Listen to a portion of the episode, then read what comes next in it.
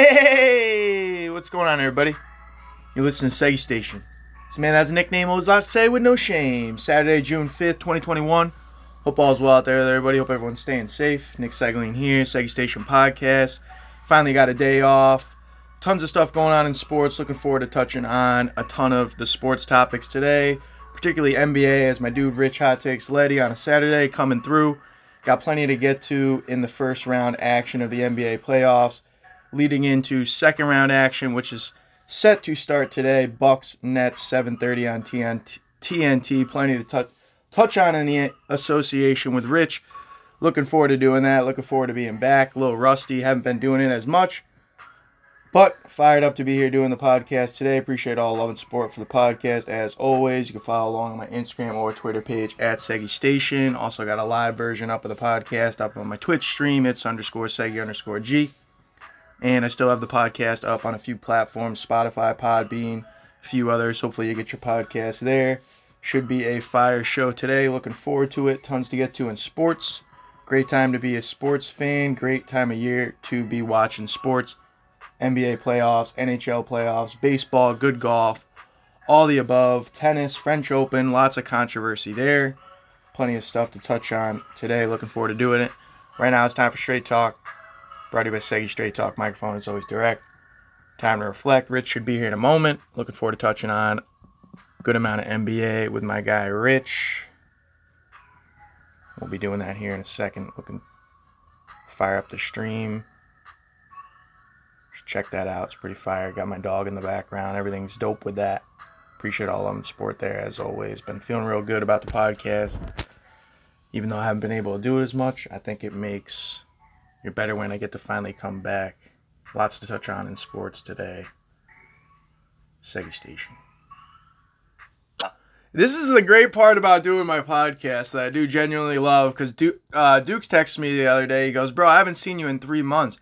I was like, Yeah, bro, i just been busy at work. You've been busy. That's kind of why I like start up the pod though, because like we get to link up when we can, talk a little bit. Yeah. I haven't seen you in a minute. I haven't been playing games here's the thing before I get into sports, I need to just bring this up real quick. I got a timer, got a nice uh, slate for you today, so hopefully we'll get through some of this NBA discussion. Should be fire. Glad we got to link up. Um, I'm feeling old as shit.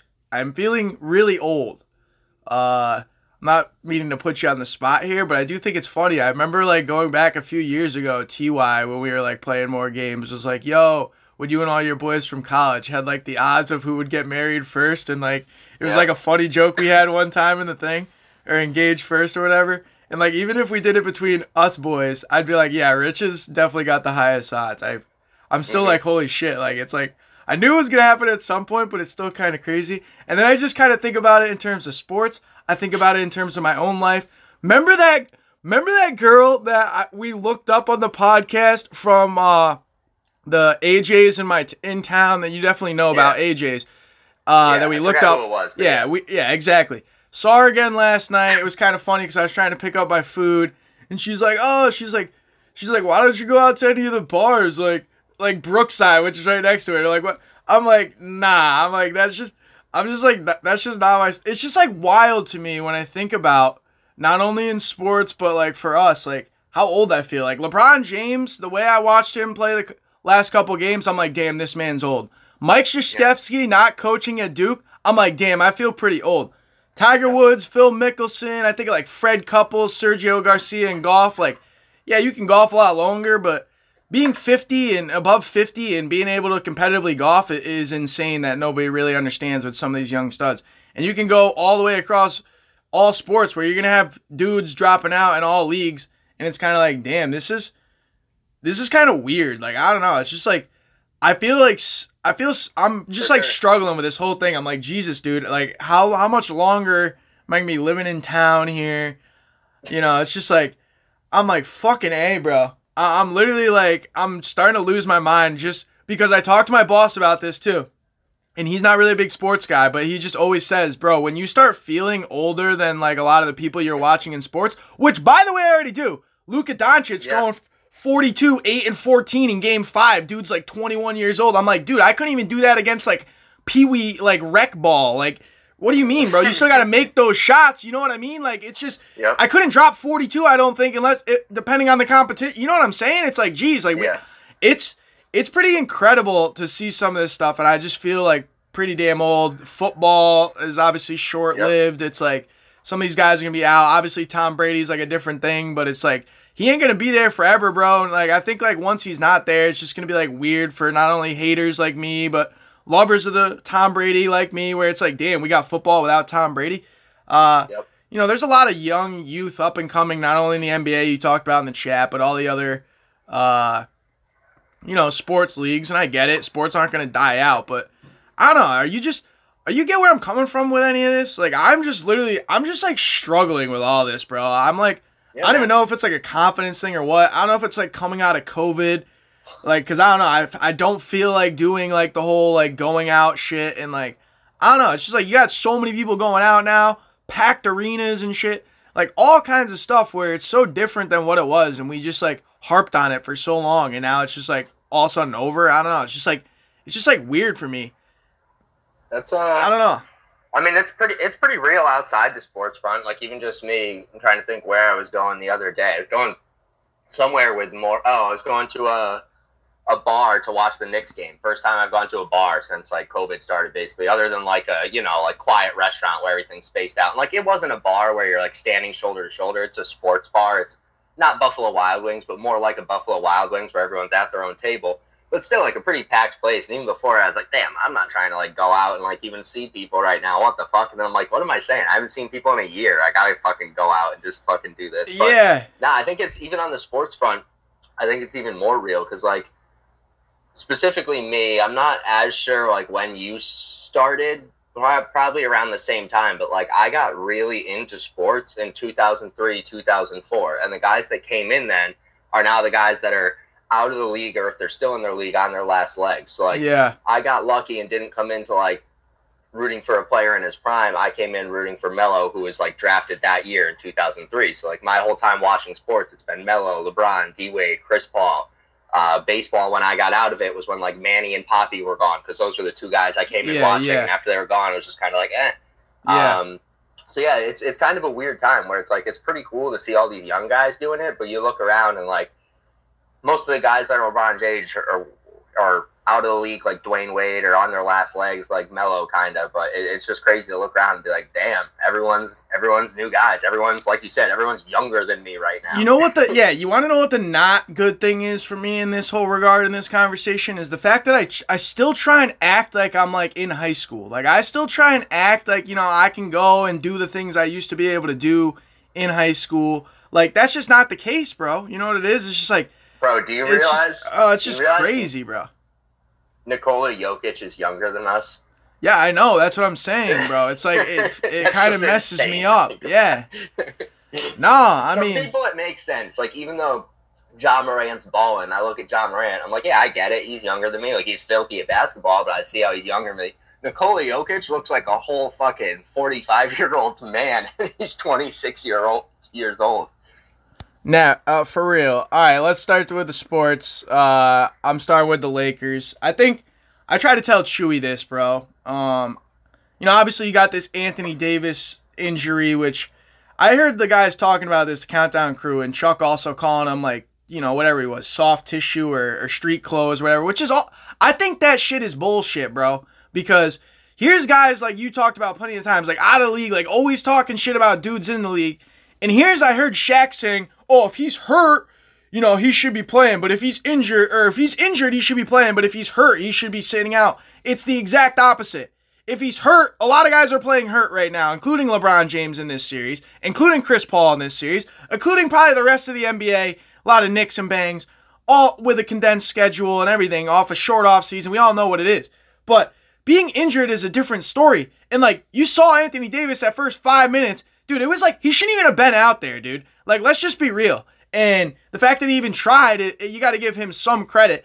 But I think regardless of if he was 50%, 60%, didn't get injured and have an injury in the series, the Lakers were in trouble regardless, dude. Devin Booker 47 in the closeout, Chris Paul with an injury still competing even though Anthony Davis with an injury wasn't able to compete. That's Chris Paul being slightly hurt. Who knows what it is? He's obviously injured, but he's still out there p- playing. It's the difference between having a lower body and an upper body injury in a sport like the NBA. Chris Paul not scoring and shooting as well, but still able to contribute differently enough to win with plenty of other guys contributing for the Suns. I don't think it's crazy that they got knocked out. I had the Suns in this series in seven. It ended in six.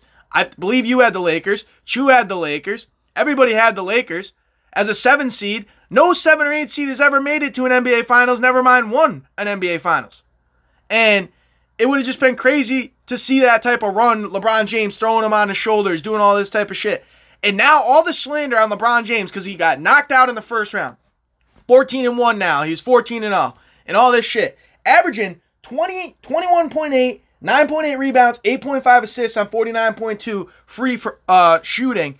But I believe that that was the worst series he's played in a decade. The fact that this man made nine straight finals, I think, is just as impressive as Jordan going 6 and 0.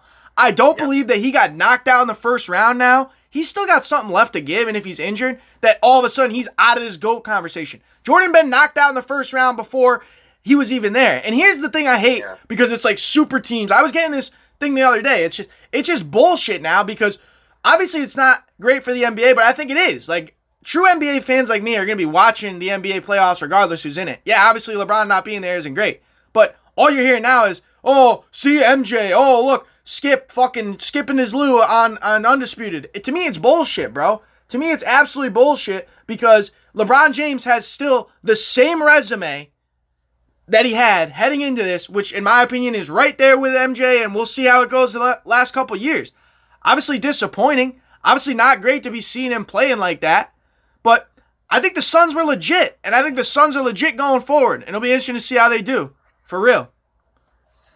Yeah. I that's why it's tough with ESPN sometimes. Everything's so reactionary to everything that's going on. Like in reality, a game one series against the Phoenix Suns where Anthony Davis is hurt. They were the seven seed. LeBron James is a little hobbled with a hamstring still. Like that doesn't matter at the end of the day. Like it would be great to advance, but like the flip side of that is the argument I always hear against LeBron. It's like, oh my God, he's lost in six NBA finals. It's like, well, according to everyone who hates on LeBron, it's better to lose in the first round than lose in the finals. So here you go. here you go. Can't bash him for losing in the finals. It's just like it's ridiculous. People, he's the best player in the league. He's the best player we've ever seen. If you weren't alive to see Michael Jordan, so people always want to have a take on his greatness, no matter what he does. And it's like it gets to be a little much. Like, yeah, if you're gonna have a take, the best time to have it is at the end of the season with a full sample size. But at the same time, like, what does this year really matter in the grand scheme of things for everything he's done? Like, he shouldn't be doing what he's been doing right now. It's sad to see. I mean, he's not the LeBron James of the past. Maybe he's just a little hampered with that hamstring injury still, but I mean, he's also what 36 years old, That'd be 37 years old, something like that, going into his 19th season. Like, I don't know if they're gonna need to. Maybe it's worth talking about it now. I think they got. I threw it in the chat. Like, I think they got to make some moves this offseason. They got to bring in a ball handling guard. Um, Kyle Lowry or Mike Conley would probably be the best two options. I doubt Chris Paul is going to be available. I wouldn't get Dennis Schroeder back. Um, he's fine, but I'll be pissed if my Knicks get him. There's conversations about the Knicks with him. Um, and you got to get some shooters around LeBron. There aren't enough good shooters around him. No one can hit a shot. Rich, KCP's the best shooter. Rich, let me just say something real quick because I think it'd be crazy to say that that was not the normal LeBron James we've we've been accustomed to seeing in, in playoff basketball. I mean, that, I was watching some of those games, bro. I've been doing I've been doing a lot of you know which is just wild. Like I get home from work, I set an alarm because these games are on at fucking 10:30 at night, bro. You got to be up till 1 in the morning, bro, if you're trying to watch this shit live. Like I ain't trying to stay up from 5 in the morning till 1 in the morning. Like I got to get a nap in or something, bro, to be able to watch these games. I set an alarm 2 times to watch LeBron James in games I'm like, "Oh, he's going to come out like he needs to come out." And at least compete in those games. They got blown out twice. Not only in game five, game six. And you wanna know what that was? His type of play, bro. His type of play, not the same. And I will say this he was trying to get others involved a lot, which he normally does, which I'm not going to knock him on, but he got no help, bro. Absolutely zero help. Yeah. And I'm sick of people saying, oh, MJ, he could do it with no help. He didn't. He did it with help all the time. Le- you need help. And LeBron James, with Dennis Schroeder going 0 9, it was like the first Laker ever to go 0 9 in a playoff series on that many shots. Kyle Kuzma, nowhere to be found. Like you had Dwight Howard, Dan- Danny Green, uh, you know, I don't even know right now because I'm just go off. The, but like the guys you lost, you know, and brought in Montrezl Harrell wasn't even seeing the court, bro. Like it was like Mhm. I told you that was going to be the reason why they were losing this series. Rondo, yeah. you lose, and they're still playing. All those guys are on playoff teams that are competing right now. Like I don't understand why you made all those moves to get all these guys. And yeah, obviously injuries didn't help. But to me, it's not. This is not a knock on LeBron James. Like yeah, he probably had the No, no, worst no. series he's had. say But it's not a knock on LeBron James. no. I wouldn't knock him. I would just say like as a fan, noting what we're seeing, we're seeing like a change in LeBron. It's not a knock on LeBron. This change should have happened. But I'm what I'm asking, what I'm asking you, bro, is is this change due to the injury that he suffered and the fact that Anthony Davis was really not in this series at all, in my opinion? I'll it like you don't really have a chance if you don't have Anthony Davis healthy, sixty percent, whatever it is in this series. Like he wasn't there for a couple games. Like you, you got nothing, dude. Like LeBron If you're Le- James is 36 years old. Three, three years ago, three years ago in the 2018 finals against the Warriors, when he um the J.R. Smith game when they lost five to one, but LeBron was on like a tear, played five of his best games ever. They were just way overmatched. He could have he could have kicked this team up a notch and they could have won this series. I'm 100 percent sure of that. And like the next question is, okay, is that due to the injury that he couldn't do that, or is that due to like that he's a few years older? Probably both. I don't know. Hamstring injuries are tough. But and he's also Rich- three years older, and he's going to be 37 years old. But. Rich, I also year. need Like, to I also need to say this. When when Devin Booker goes for 22 points in the first quarter, the Suns are shooting 8 to 10 field goals, 5 or 6 from 3. Devin Booker has 6 threes. LeBron James has 3 field goals, 2 threes, and you're getting blown out by 15, 20 points. Like what what what do you think he needs? He either has to score more points, which he can't do. He can't score at that clip. It's just he doesn't Yeah, have any ju- of that help. So just He's to be looking clear, just to be clear, watching the game, it was like you could tell LeBron wasn't as assertive as normal. Not that the game was LeBron's fault. It's not that like, oh, LeBron should have done this and they would have won. I think if he could have, he would have. Whether it's the injury, which probably is the main thing, or it's just being a few years older than he was in like 2018 when he was going takeover mode, or even in the bubble doing well last year. Um, he wasn't able to do it. I think he would have if he could have. And Bro. that's Anthony Davis not being there. If I had known, They had and I agree- 14 agree- points. agree they had with you on what 14 points in the beginning. first quarter of that game 6. Season low, season low. Yeah, if I if I had known Anthony Davis wasn't going to play the majority of this series, I would have picked the Suns in probably like seven or six games. Assuming Anthony Davis was going to be like out there eighty percent of himself, I was taking the Lakers. But this the Suns are a talented team. Like a lot of people are treating the Lakers like they were the two seed and the Suns were the seven seed. Like the Suns are over a fifty win team in a shortened season, Oh, really Suns good deserve- defensive team. The Suns Like, the deserve Suns all the team. credit. Yeah, absolutely. I think there's a I think you could make a very good case if it's easier to make if the Clippers lose in game seven, but the Suns are the favorite to come out the West. I just don't need to I just need to ask you before we switch out of this uh, topic, which is, you know, LeBron James pretty much leaving the court early because they're getting blown out in Game Five five minutes ago. He's asking to get subbed out. I've been hearing lots of people coming in the slander of that on him towards MJ. Oh, he never he never would have been asked to subbed out. Oh, he never would have left the court. And, and and I'm like, I'm like, dude, like this is the type of shit where. It just think it's worth bothers me. It just so bothers ridiculous. me, dude, because that's just where it's at. And Suns aren't getting enough credit, bro. Like I said, Devin Booker's the best player in this series. DeAndre Ayton, first, first career playoff game, uh, four playoff games 21 and 16, 10 and 11 field goals, 22 and 10, 11 and 13 field goals, 22 and 11, 11 and 15 field goals, 14 and 17, 6 8 field goals. Absolutely destroying the Lakers down low.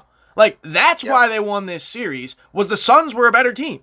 Let's just be real. It had nothing to do with LeBron James's play, eh, the the roster, the It's- the the Devin I Booker, the- all I of it. the main- Suns the were better, takeaway- and that's what I thought going into this series, regardless of anything going on, and that's how it kind of ended up. And it, everyone now is all crazy. Oh, Lakers are out. Oh, NBA playoffs suck. Like, dude, I expected the No. Suns to win this. I think the Suns are a great team. I'll be watching.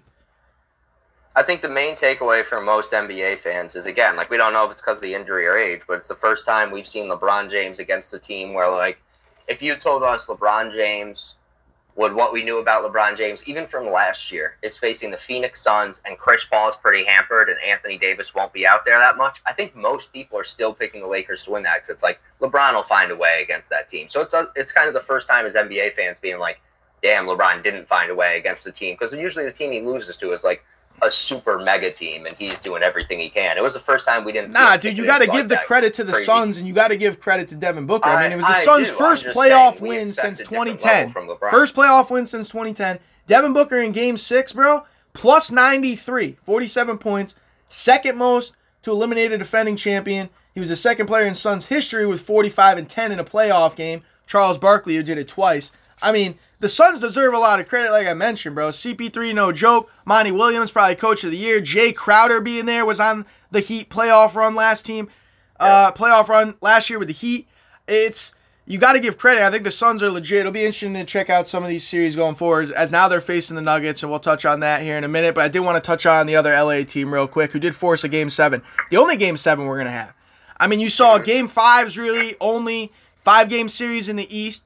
You saw all series tied basically, besides the Jazz and Grizz, who were up 1-0 were the Grizz and then lost four straight when Donovan Mitchell returned.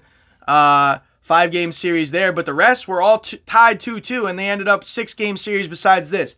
Mavs Clippers, game seven tomorrow night. Luka Doncic obviously has been on playing out of his mind. Uh, I saw he assisted or scored on 31 of the 37 field goal, like 83%. You've been seeing what he's doing. I mentioned his 42 point game in 43 minutes. Um, they what's crazy about this series is not a single uh, team has won a home game, and that's the first time that's ever happened in NBA history. So you got the Clippers now returning home, having a chance with the Lakers out after blowing this series or blowing uh, a few games at the end of the year to not have to face the Lakers. Lakers are out. Now you just got to take care of the Mavericks and Luka Doncic, and that's basically it. Kristaps Porzingis seven points last night, bro. Like Hardaway Jr. is pretty much the only one they got. Jalen Brunson, and that's basically it. Luka Doncic is the entire team. Let's just be real. Like what Luka Doncic is doing right now is what LeBron James would be doing if he was his his age. Like let's just be real. I'll give There's you another been- one. It's what I'll give you another one. It's what James Harden was doing for the last six years too. Yeah, yeah. I'm gonna take a take a break on that. I mean, but this stuff is honestly ridiculous, though. Is this what James Harden was doing, though? Carrying his team through the playoffs? I don't think he was. Notable players with 40 point points. Seg, What? Seg, What? Seg, Luka hasn't won a playoff round yet. He's been to the playoffs two times, bro. He's had 11 Okay. games in the playoffs. He's got Okay. four 40 point games. That ties Michael Jordan. He has more 40 point games. Hold on a second. It took him it took him 11 games to get four 40 point games. Magic Johnson 190, Karl Malone 193, Tim Duncan 251. Some of the stuff this dude's doing Just to be is on another clear. level. What do you mean? I think I think Luka Doncic will have a better career than James Harden does. I don't think that's a hot take. I think most people would agree with that. But what I'm saying is, you just said he's actually carrying his teams to playoff success. I know he's young. I'm not hating on him for it, but he hasn't won a playoff round yet. If they He's win this series, that's not a success. If they That's lose this series, if they lose this series, success. is this not the most? Is this not the most impressive playoff series in a loss? Realistically, like we just saw Yeah, what Dame him- Lillard did. Him and, him and Dame Lillard. yeah, obviously, like this is incredible. But- the stuff he's doing. What, okay, what I'm trying to say, and I'm not even trying to make this about Harden, but like you can't say Harden had playoff success if he went to the Western Conference Finals a bunch of years of that stuff. We'll get into Harden in a my- minute, brother. My thing with Luka, my thing with Luka is just like it's the closest thing I've seen to Harden's play style, and people seem to bash Harden, and people seem to love it with Luka, which is odd, super odd. Like it's what Harden was doing.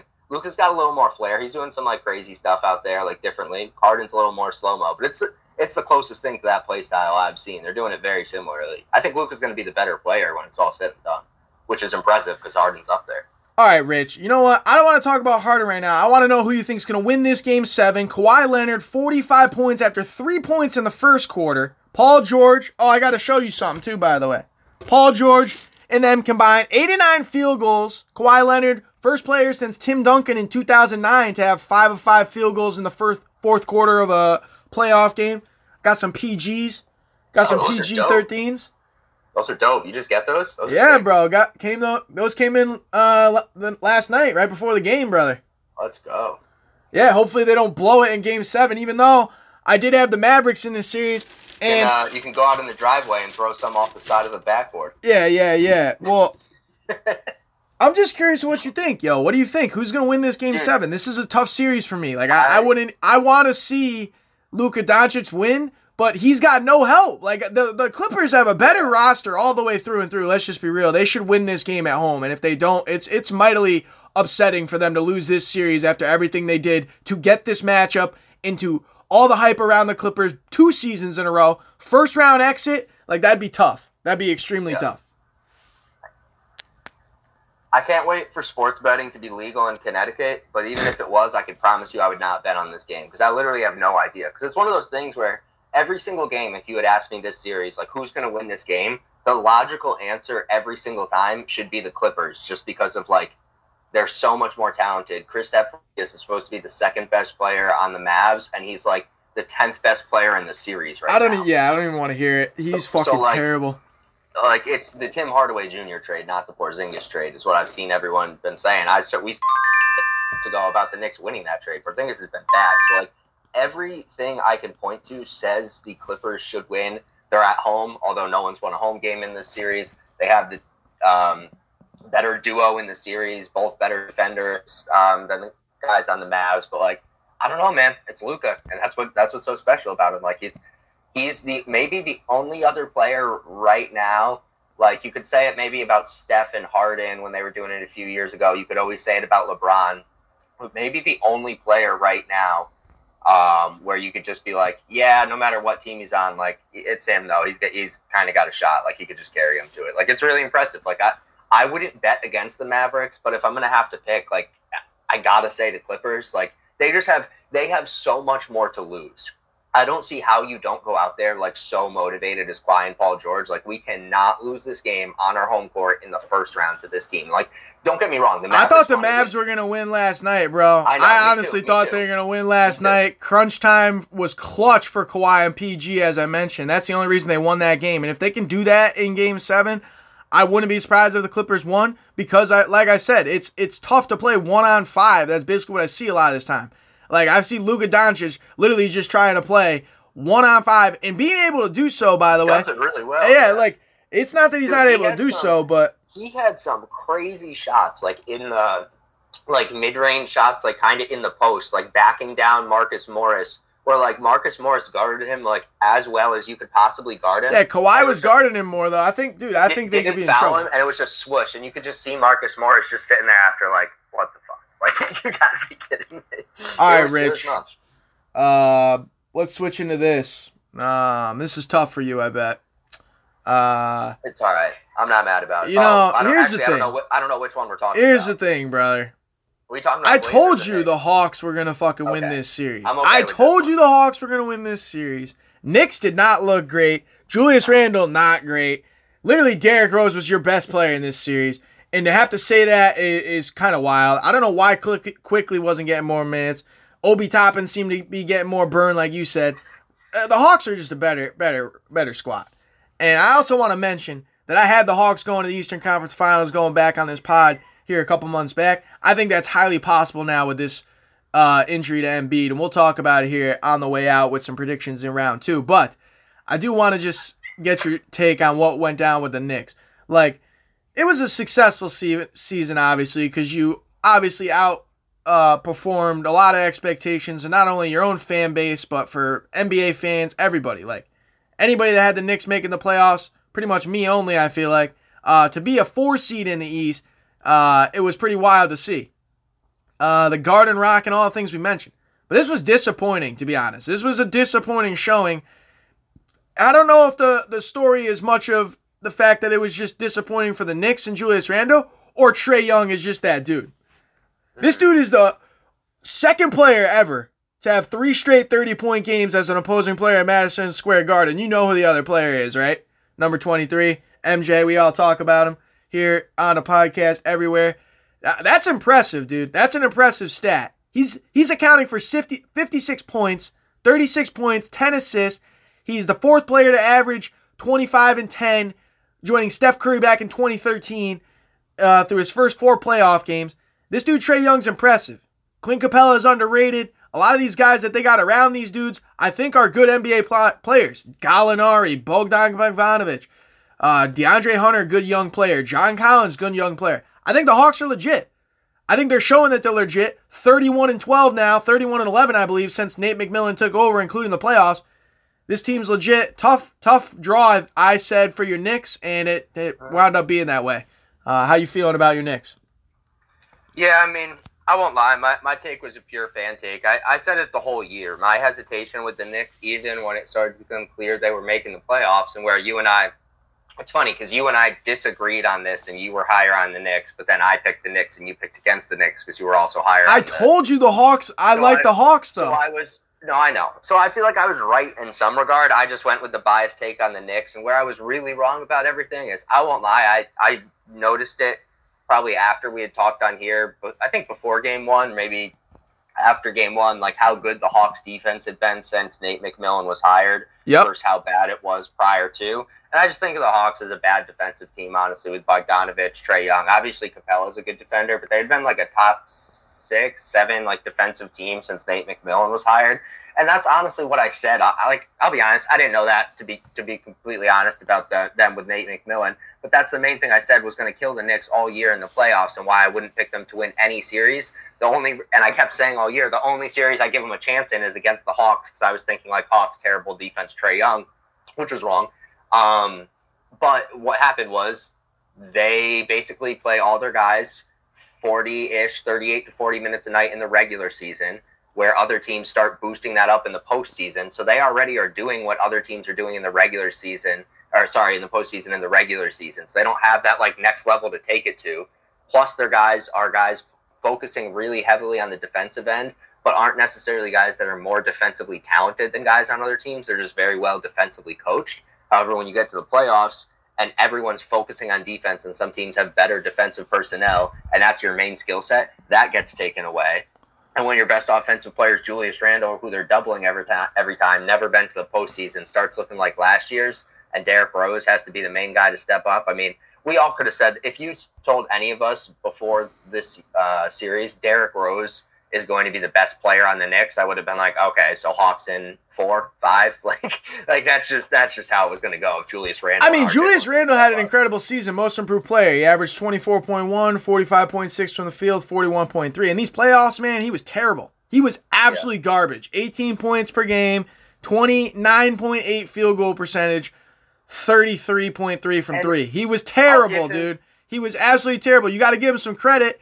for having the season he had. He says they'll be back. He says they'll be able to build and hopefully get some pieces and, and be I'll back. but right now, I'll tell you right now, if he's performing like that, he's not a number one option, bro. And he was your number one option. You're gonna need a number one option going forward. You better hope it's a guy that can can produce a little bit better than what he did in the, the playoffs. Scary thing to me, and I've talked about it with some people at work, a lot of Knicks fans I work with, is like I don't think Julius Randle is even a second option on a championship team because what he did so well this year is being a first option. Like if you make him the second option, that takes away all of the things he did so well if you're taking the ball out of his hands the majority of the time, in my opinion. So like I don't think they'll do it because of how how great of things he did for the Knicks this year, but I kind of hope they sell high on him and don't give him too big of a contract. Like I would way rather like I don't know if this is even possible, but try and package him in like a Bradley Beal trade or something like that and move on from there but we'll see. I mean, I yeah, like dude. I mean, but I don't think he's going to be a one A or one B on a championship team. I love the Hawks. I mean, Trae Young, first career playoff series, twenty nine point two points per game, nine point eight rebound or assists. I'm sorry, forty four field goal, ninety two from the free throw line, four one series over the Hawks. I mean, or over the Knicks. I think I think it's got to be tougher for him next round. I think they, I think they stick the Knicks didn't have the personnel to do this, and I could be wrong. If Trae Young beats the Sixers, even without Embiid, like hats off to him. That's absolutely incredible. Take a but bow. he already did, bro. I think but, people but are ha- sleeping on this Hawks team. That's what legit. I think is going to happen is they're just going to stick Ben Simmons on him, and Trae Young is not comfortable. The Hawks aren't comfortable. They basically refuse to do it. Have Trae Young play off the ball, and they're going to have to do that if Ben Simmons is just sunk on him all game because that's not a matchup he's used to going against. I mean, if he cooks Ben Simmons, then wow, good for him. But I don't. I don't see that happening. All right, let's uh, switch into this real quick. I was right about the Suns. I was right about the Hawks over the Knicks. I was wrong about a couple other series, and I wanted to touch on this one first. I do have some smoke on this, though. This Blazers Nuggets series, you know how I feel about the Nuggets. Jokic was incredible. I think he's the first Nuggets player to have five 30 plus point uh, games in a playoff series. Uh, dude was incredible. And it's Also, you always say Hold on a second. be extended to hold on. Yeah, hold on a fucking second though. Let me just say something about this series because of that that Dame Lillard game. We all know what it was: fifty-five points, double overtime. They lost the game. His team was one of fourteen in crunch time. It was Damian Lillard one on five versus the Nugs. He ended, they ended up losing the game. But I think that was the most incredible live performance I've seen. I'm thinking when I when he's shooting that overtime shot, I'm like, oh man, that's in. Second one, I'm like, oh man, that's in. He got fouled. Bro, he got fouled on that second shot. I don't know how he didn't get a free throw. Let me just say a few things about the NBA real quick. They call those fouls consistently in the NBA. In the crunch time moment, that dude makes that shot. How is that not called? And let me just say, if you're not going to call it with the review that you have in the NBA, I think this is so stupid with the NBA. How are you not going to get calls like that right in the playoffs? It like like okay, they don't have a challenge left. It's it's the la- it's a second overtime of the biggest game of the series, 2-2 series tied. Dude hit has 55 points going, gets fouled on an unreal shot, can't even be looked at, like can't even be reviewed. Like I don't get that. He got fouled, Rich. I am going to take that to my grave. I will talk about this for the rest of my life. Damian Lillard got fouled on that shot. I don't understand how that wasn't called. I really don't. I see fouls called of jump shooters from three way worse than that. Dude got hit right on the arm. Right on the arm. Clear foul.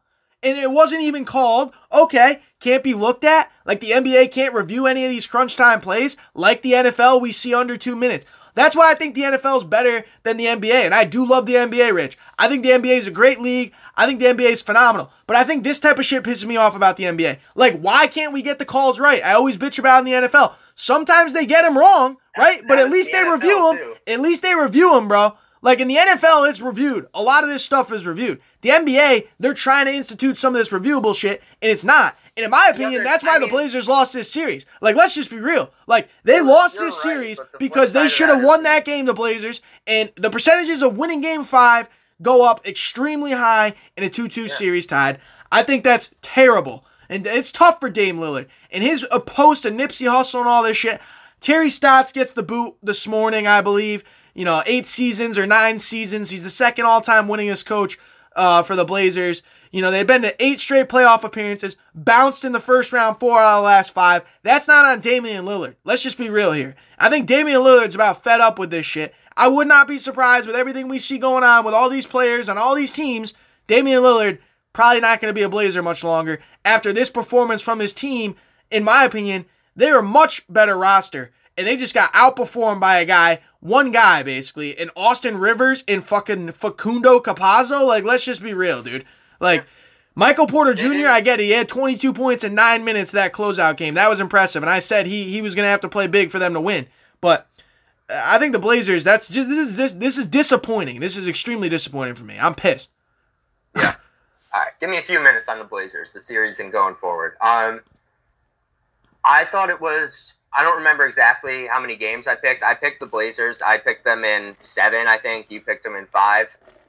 It was at the end of the day just going to come down to who went crazier, Jokic or um, Lillard. I thought, and if Lillard, if you had showed me Lillard doing what he was doing, I would have thought the Blazers won this series. But they just, they literally just had no answer for Jokic. Like Nurkic isn't a terrible option to have guard him if you could like pick through guys in the league. They're better guys. Like you maybe yeah, you'd rather have like a Bam out there or something like Bro, that. he but, like, fouled out every fucking game. what? Nurkic fouled out every game. Yeah, I know, I know, D- dude. That's what Jokic. I think that's what Jokic is going to do to a lot of people. I'd imagine that's what he's going to do to. It's going to be a problem next round for the Suns. Like the Suns are the far better defensive team, but if Jokic gets eight in in foul trouble, the Suns, the guys they have coming in after that are Kaminsky and Saric, and oh my God, will Jokic destroy them? oh my God, will he destroy them? So like, you Ayton better stay out of foul trouble next round. Ayton's a little bit. Ayton's a really good defensive center already. He might be a better defensive center than Nurkic, so I hope he fares better. Rich, I Um, just need to ask you something about the Nuggets real quick because I, I get it. I He's got been sidetracked there, but he's been incredible, and I, I want to get you in on your Blazers. Melo, I think it'll be interesting to see what happens to him. You know, Lillard going forward now, a coaching job open in the Bla- What's going on with the Blazers? But I just need to ask: Did the Nuggets not win these games because of a big time Austin Rivers shot and a big time fourth quarter by Austin Rivers, by a Michael Porter Jr. big time game? Like I get it, Jokic has been playing consistent, but are they not winning these games because of these other performances? Like Dude, it's the same thing like- I was talking about with LeBron James. If one of these other guys could have stepped up on the fucking team, maybe they could have been in one of these games. Like, dude, they weren't even in any of these games because no one else stepped up. Some of these other guys on the Nuggets are stepping up, and with Jokic playing the way he's playing, that's why they won this series. I didn't Oh, expect yeah. Jokic to be able to win on his own. He didn't. And now going forward, if these players can continue to do that, I don't think they're beating the Suns though, bro. That's wild. That's a wild take. Like, they- I don't think they're they're gonna be No, in I- trouble. I didn't. I didn't say they were. I'm just saying if Jokic gets eight and in foul trouble, the Suns aren't going to have an answer for Jokic. Yeah, I get w- that. I'm not picking them to beat the Suns. Um, their main issue here was like the Blazers. The other guys weren't doing great. Covington had some games. C.J. McCollum had some decent games, but like they weren't stopping the Nuggets. The Nuggets scores over each of these games. 123, 128, 120, 115, 147. That was the double overtime. 126. Like you're that's a lot of points. Those are two bad defenses. But just going forward with the Blazers, if I had to project, I think the reason I heard I forget who I heard say this, and I thought it was a really good point. Because to me, the Gary Trent for Powell trade made no sense because Gary Trent was just the younger asset. They you're gonna have to sign either one of them to a contract this summer. And I heard it put this way, and I think it does make sense to me. Powell's a much better fit next to Damian Lillard. He's a better defender than CJ is. Not to say he's a better player than CJ, but a better backcourt fit next to Damian Lillard to just have a little bit better defense. I wouldn't be surprised if they. Damian Lillard has four years left on his contract. I've seen a lot of trades thrown out there for Damian Lillard, but like, think about it. What trade is really benefiting the Blazers to get rid of Damian Lillard? Like, you would have to. He has four years left on his contract and is in his prime right now. Like, they don't want to let go of Damian Lillard. He would have to literally be like, "Get me the fuck out of here," which I don't know if he's going to do. That hasn't shown to be something he's going to do in the past. He might be unhappy, but what I think they're going to do this summer is sign whoever the fuck Damian Lillard wants as coach because they want him to be there. I'd imagine they're going to trade CJ McCollum, have re-signed Norman Powell. I wouldn't be surprised if they also traded Nurkic. I doubt Melo's getting re-signed. I doubt Kanter's getting re-signed. They need better defensive guys. I think it's going to be a very different Blazers team next year. I don't. I'm not saying it's going to be a championship contending team, but I think it's going to be a very different team. I think Lillard's there, and a lot of other pieces are gone. I hope Lillard's gone. He deserves to get go to another team, a bigger market. But like, I just don't think the Blazers are going to do it. I can't imagine like even like a Bradley Beal, even if the Knicks traded like a Julius Randle, like the Blazers are looking at any of those trades, even with picks, and being like, well, no, we're, we're not we're getting so much worse. We have one of the best ten players in the NBA in his prime. Like I don't see why they would do that unless he's literally like, get me the fuck out of here. And So you think not- so you think the Blazers are going to get Jason Kidd because that's who uh, Lillard's on the record saying he wants as coach. I don't know about that. A lot of people. Look, I'm not gonna lie and act like I know like what a coaching hire means for a team. Like I watch a lot of NBA. I don't know it that well, but a lot of people who I feel like know the NBA way better than me, and like analysts and stuff, and people who I trust do know more, seem to not think Jason Kidd is a very good idea at all. And like I don't know, maybe he's not. I really, I really don't know. I don't have much of an opinion on it. He didn't have a great tenure with the Bucks. He's been with the Lakers under Frank Vogel. I don't know. Maybe, maybe. I really don't know. All right, let's get back in. Let's get back into these. Something I wanted to touch on before we touch on any of the other uh, matchups and any other series updates. The Celtics, bro. I needed to touch on this because this Sure. had a lot of people up in smoke with some Woj bombs. Uh, Danny Ainge basically stepping down. Brad Stevens, instead of getting fired, receives a promotion. He's going to move up into the front office. Something I talked about. You know, we, what's going on, Brad Stevens? You know, he's he's got a good record. They've been making the playoffs plenty of times. You talked about, but I think something's just Steve- off. Stephen now A. all of a sudden, was ridiculous. okay, yeah, that's what I want to kind of get into though, because this is my thing with Stephen A. He's fucking been he's been acting up like wild. I don't know what is good with Stephen He's A. acting, he was treating Brad Stevens like he's like the worst coach in the NBA. He's like a top five coach. He was not about to get fired. Here's my He thing with the, he just has to make it all about this black and white argument, which I just don't. I get that there's something to be looked at with some of these other candidates, but I think there's something to be said with Brad Stevens not having any experience in the front office, and and, and maybe another guy could do better than, than Brad Stevens. But there's no Fair. there's no question that Brad Stevens has a resume that shows he he can do and win in not only the NBA but the college ranks can can build programs, whatever. Like he he has the opportunity to put on a, a good performance uh, as the the Celtics president, basketball operations, whatever you're calling him. But if he doesn't, if he's not doing well, like then he's got to go. Like that's the thing. These guys, they, these guys deserve to get an opportunity. It's just a matter of how that opportunity goes. And I just think that's going to be interesting to see now because now the Celtics are looking for a head coach. Now there's question marks surrounding everything around Brad Stevens and Stephen A's takes on it. And this is my thing. Like, if Brad Stevens does a good job, then what's Stephen A going to say? Oh, well, shit, dude. Like, you know what I'm saying? It's just like annoying no, yeah, to me. This is what I hate so, about this whole thing because, like, what people need an opportunity. It doesn't really matter who you, what you are. If you get an opportunity, it's what you do with it. And and if you yeah. if he if the Celtics are shit over the next two seasons, three seasons, he's got to go out of that position. Like you can't give him more than three, four, five years, in my opinion. Like if they're not doing well. The thing that's super wrong about this to me is like, and I agree with all that is. he, the way like Stephen A. specifically was talking about it for anyone that didn't hear, just basically saying that like Brad Stevens didn't deserve this, and was basically talking about like how do you go from like getting fired to getting promoted? Like, dude, he wasn't going from getting fired, and if the Celtics fired him, a team would have hired Brad Stevens so fast, like so fast, quicker than any coach has ever been hired, yeah. like instantly. Two years ago, three years ago, whenever it was, when Kyrie Irving was on the Celtics and they went to the Eastern Conference Finals without Kyrie, without Gordon Hayward, Brad Stevens was like widely revered as a top two basketball mind in terms of coaches with Gregg Popovich. This dude is not just like some coach that's like, ah, he's not what he used to be. Like their bench, the guys they had playing 20 plus minutes were Grant Williams, Semi Ojeleye. They had Tristan Thompson, who's their starting center, Payton Pritchard, uh, Nesmith, like guys who like Pritchard, Nesmith, they could be good going forward, but these are okay. Guys- yeah, so here's the thing I've been hearing about the Celtics. Like this isn't Brad Stevens. This is the knock on Danny Ainge not putting enough good talent roster around for Brad Stevens to work with. So now Brad Stevens, hopefully he can move up there and do that for the next coach. Celtics improve around Jayson Tatum, Jaylen Brown. Here's my thing though. You're risking the fact that Brad Stevens has no idea what he's doing. And that's where I'll agree with Stephen A in this sense, where these guys that get these opportunities, man, it's really just a name thing. It's just that's basically I, what it is, right? Like, like it's. I disagree with that one.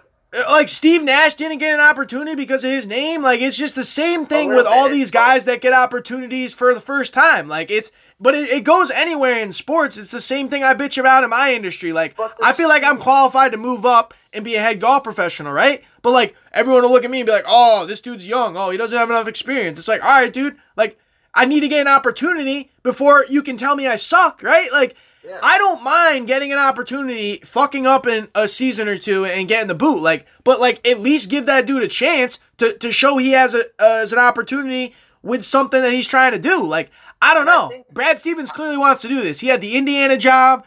Uh, you know, look out. Obviously, you talked about he can get a head coaching job anywhere in the NBA or wherever. Like, he clearly wants to do this if that's you know the smoke that's going to come in on it and like I think this will just be interesting to see how it goes with the Celtics now. He knows the team better than anyone. He's a top basketball mind. And like when you're going to, he's not in this job alone. He's not like sitting at home alone like, "Oh my god, how the fuck do I do this?" You have like an entire staff of people that have worked in the front office. Like he knows the team better than anyone. If he doesn't know like some cap gymnastics or like some crazy thing that he wouldn't know, like there's going to be five dudes around him that will like tell him the answer to that. So like I just think it's being dramatic. Like to the Steve, I agree with you to a certain extent. Bro, you like this Donnie thing. Mitchell jersey? This shit's I fire, do. right? I agree with you on a, to a certain extent on the Nash thing, but the flip side to that is like, yeah, there were other coaches more qualified than Steve Nash. But do Kevin Durant and Kyrie Irving want someone who's a great coach, or do they want someone that they feel knows basketball better than them? Did the other coaches know basketball better than Steve Nash?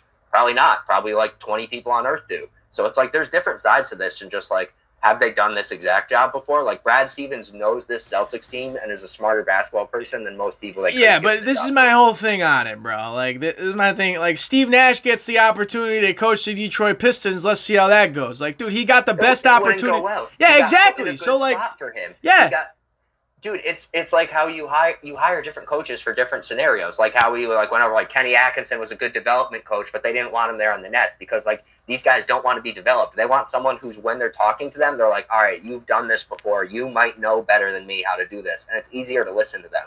Like that's just that's just how it is. Let's get into this because uh, I just need to mention this also too. The Heat were in the finals last year and they were swept. The only team swept so far in the play NBA playoffs by the Bucks, a team they had a series that I thought was going to go deeper than it did. I had the Bucks in this series, so I was right about that, but not right about the sweep.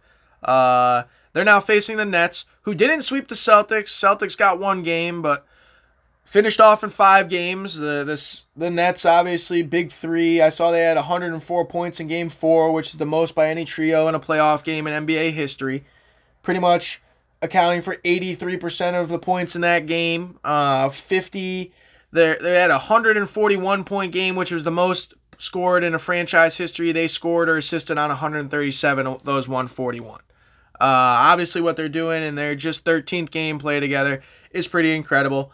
And I lost a bet to a dude that doesn't even have a license on the Heat not winning a game. Uh, I'm pretty fucking pissed on Jimmy Butler his performance, the Heat just not being able to win one game. Like I get the Bucks are legit, but here's my here's my thing now. This is the best series I think in this second round. Bucks Nets. It's starting tonight. It's starting tonight. 7:30 TNT Rich. One NBA game tonight. Uh this is going to be must see TV. I think this is going to be extremely interesting because you got these guys, the big 3 in the Nets averaging 85.9 points these playoffs. Giannis is averaging 39.7 against the Brooklyn Nets this season. The combination of Giannis, Khris Middleton, and Jrue Holiday, 84.7 against the Nets this season. These are the top two offenses.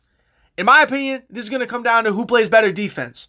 And this is what I talked about all going into these playoffs for the Nets is when it comes down to be trying to play some defense, trying to lock up Giannis, Khris Middleton, Jrue Holiday, any of these players, Bobby Portis, I think PJ Tucker has slept on. This Bucks team is legit. I know they lost DiVincenzo for the rest of the series, for the rest of the playoffs.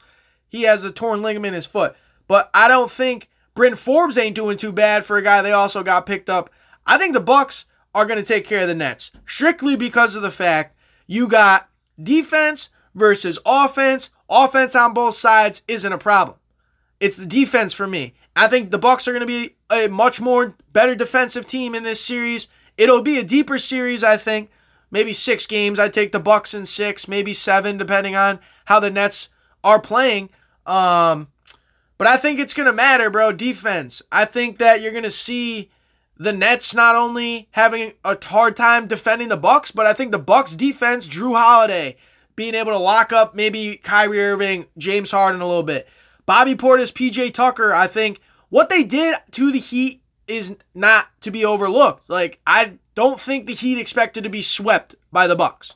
Uh, I don't think the Bucks expected to be able to come into a series now with the Nets, and they're obviously the underdog. What do they got to lose, bro? But at the same time, this is this is championship or bust. And if you can get through this team with a with a lingering Sixers or Hawks team, if you're the Bucks, this is the series right here. This is the Eastern Conference Finals right here.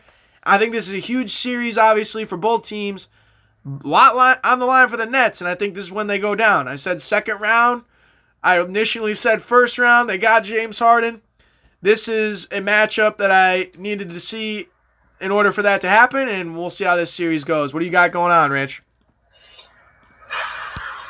I think. I mean, I, I think I'm going to be picking whoever wins this series to win the championship. I just see them being the best team remaining, either one of the two. I got the Nets winning, but even if the Bucks end up winning this champion or winning this series, I think I'll have them winning the championship. My pick before the playoffs started, before the seeding was even set, when we talked about it, was Clippers Bucks as the finals. So we'll see if the Clippers even make it out of the first round. But I got I got the Nets winning this series right here, uh, not the Bucks. And to me, it just comes down to it was really impressive what they did to the Heat last series. I'm just not going to take that into account too much because the best three players on offense are miles better than any of the one best offensive players on the Heat. I mean, hell, you could argue Joe Harris would have been the best offensive player on the Heat in that series. Like they just Jimmy Butler wasn't getting it done, Tyler Herro wasn't getting it done, Bam was doing okay on defense but not getting it done on offense. It was the Heat. The Heat fell apart. It was impressive by the Bucks. I'm not taking anything away from them. It's just to me, this series is going to come down to Giannis. I mean, he's going to control if the Bucks can win this series. If he's just going at Kevin Durant, going at whoever they're putting on him, because they have no way to guard Giannis. They have no way to guard Giannis. I think they could like throw some things at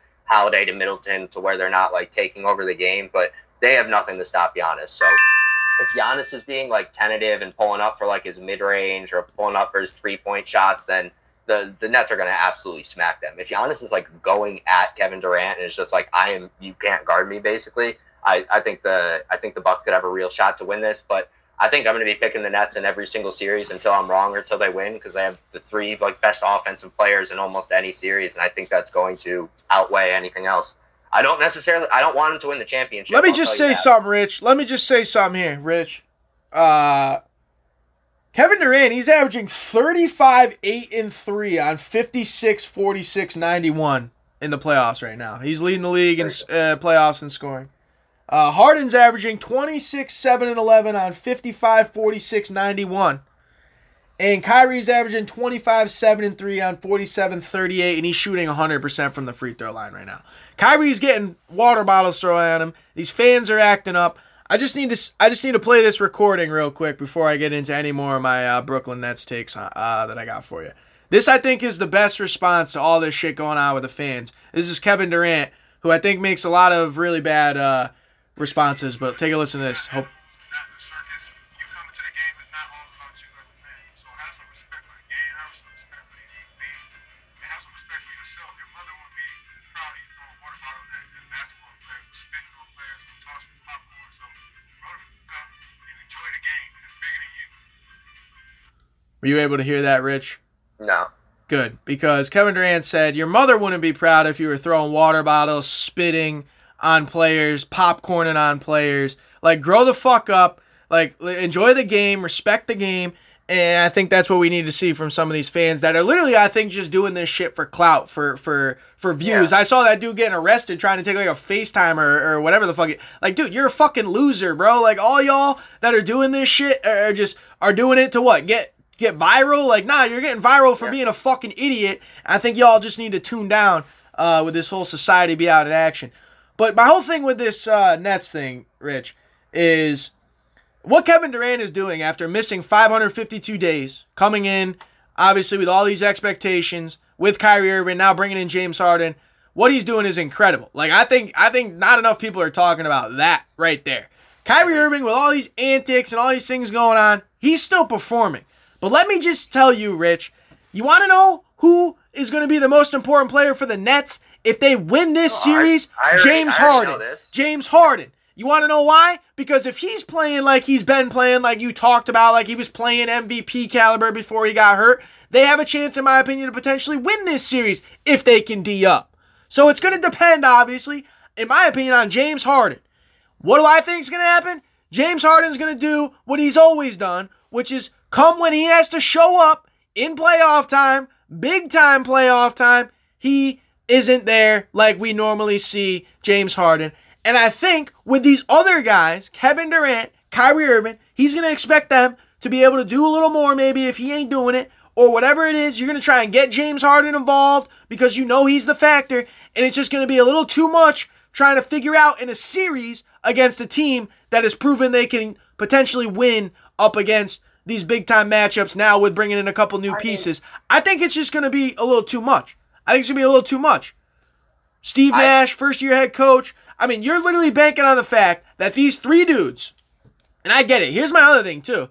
Remember this whole thing where the dunks on Blake Griffin? Now all of a sudden he's got 19. He's rim running and, and throwing down alley oops like it's nothing. Like I told you, this motherfucker was just acting like he couldn't do shit. Yeah, now all of a sudden like he's said, he starting. still hasn't and- been great. He Yeah, of course he hasn't been great. But player. like that's my thing. You got I know Jeff Green's a little banged up. You got a couple other role player guys. You know what you're banking on? You're banking on three dudes being able to outscore a whole other team, a whole other setup.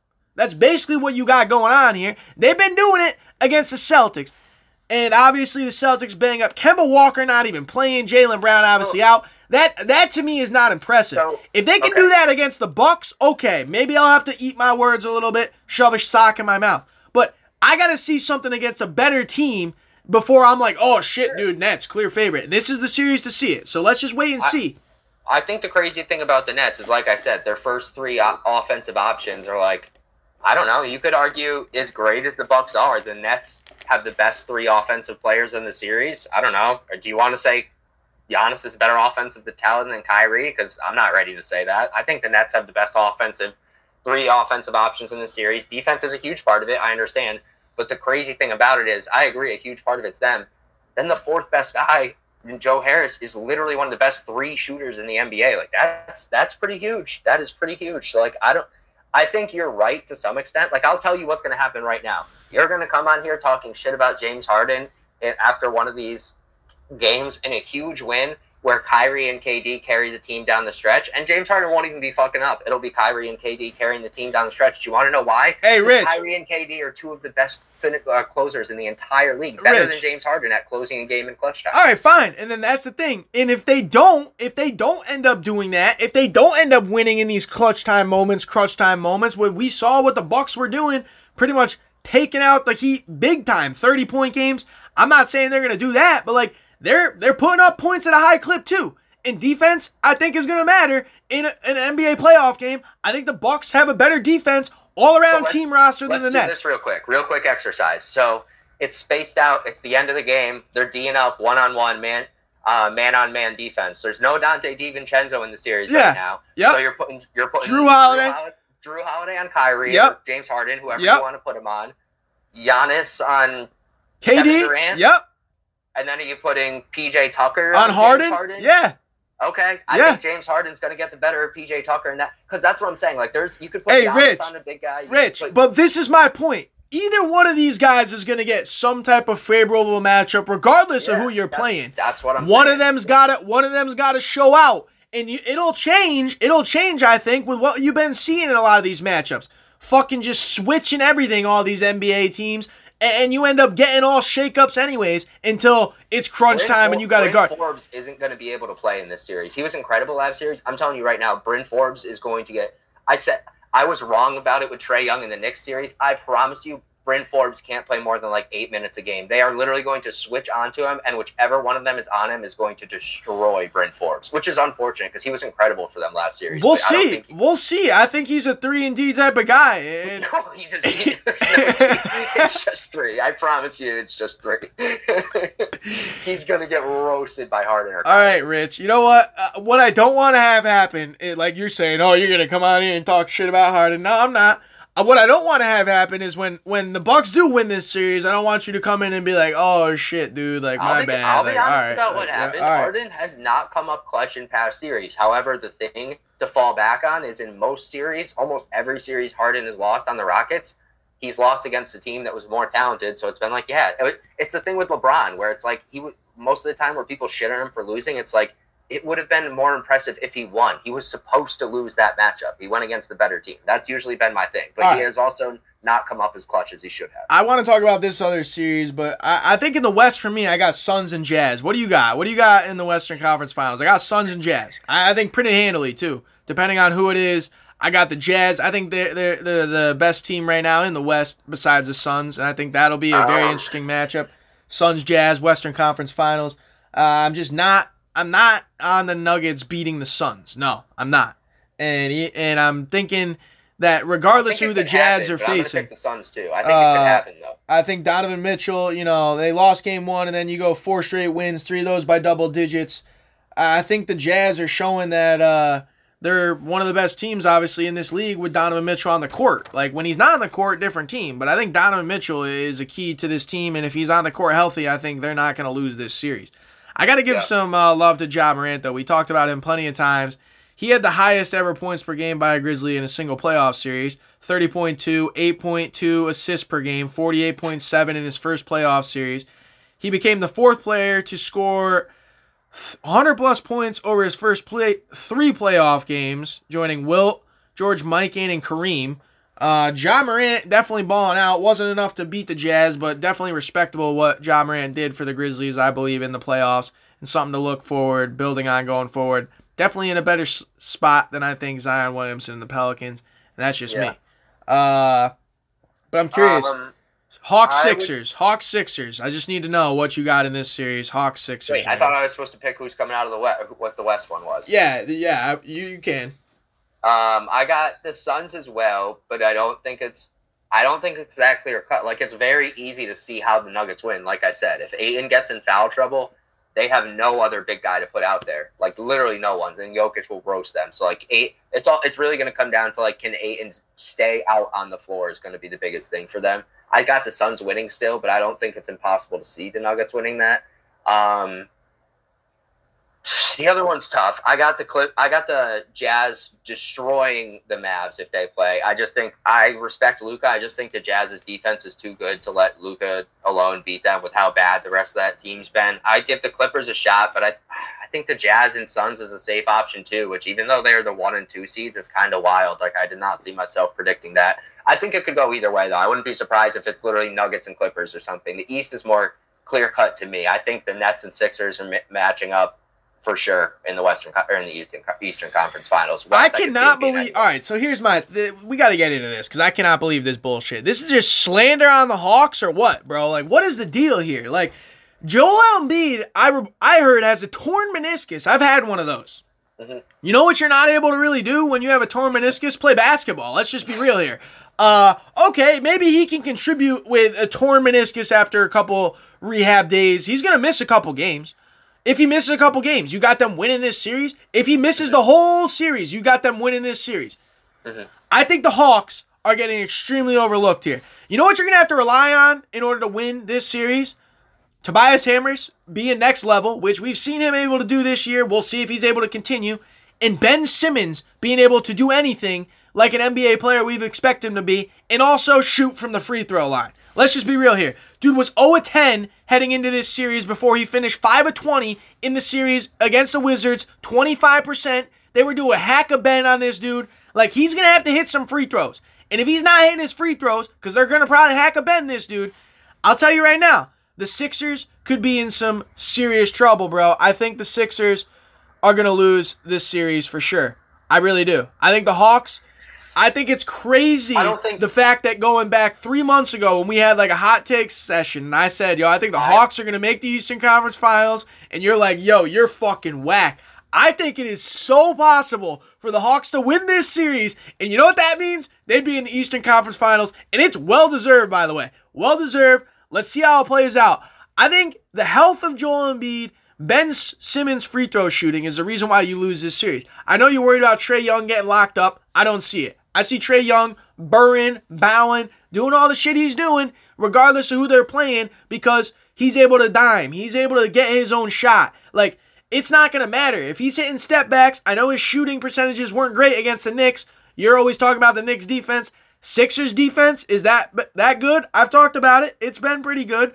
I don't think it's the same with Joel Embiid not on the court. I think it's gonna be interesting when he's lobbing it to Clint Capela. I think he's the most underrated center in this league. I think I mentioned the young talent around uh, Trae Young and, and, the roster, and I love Nate McMillan.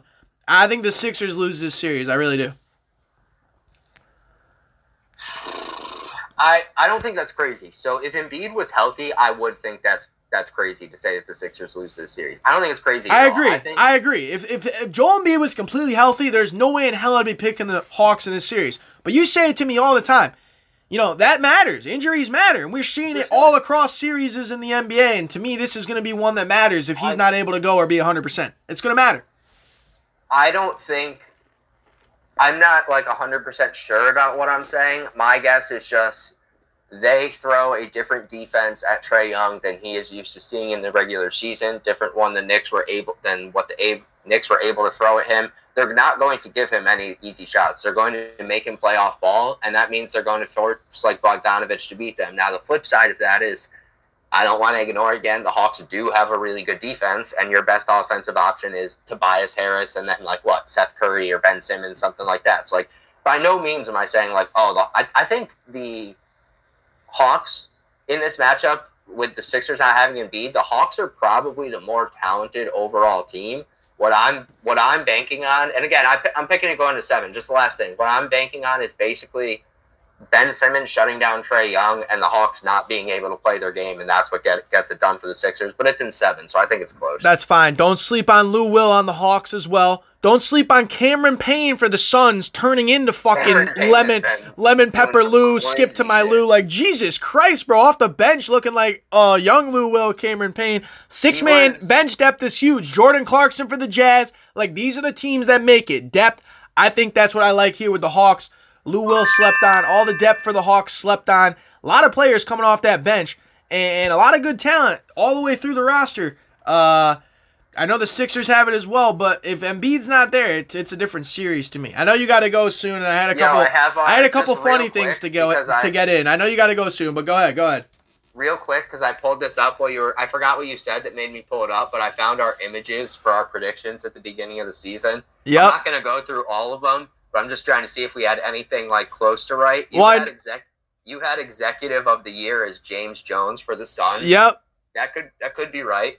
Um, I had Lloyd Pierce as coach of the year. He Lloyd got Pierce. fired, but Nate McMillan, yo, he's legit. Whatever, it's all good. Lloyd Pierce looking for a job both potentially. Our most improved aren't going to get it because Julius Randle is, but I had Porter Jr. and you had DeAndre Ayton, which both of which are like top top five for that. So those are both pretty good picks. Yep. Um, I had LaMelo for Rookie of the Year. You had Patrick Williams, who, who did Yeah, great. terrible. I had Ben Simmons for Defensive Player of the Year. You had Bam, both probably not going to get it, but both like in that running.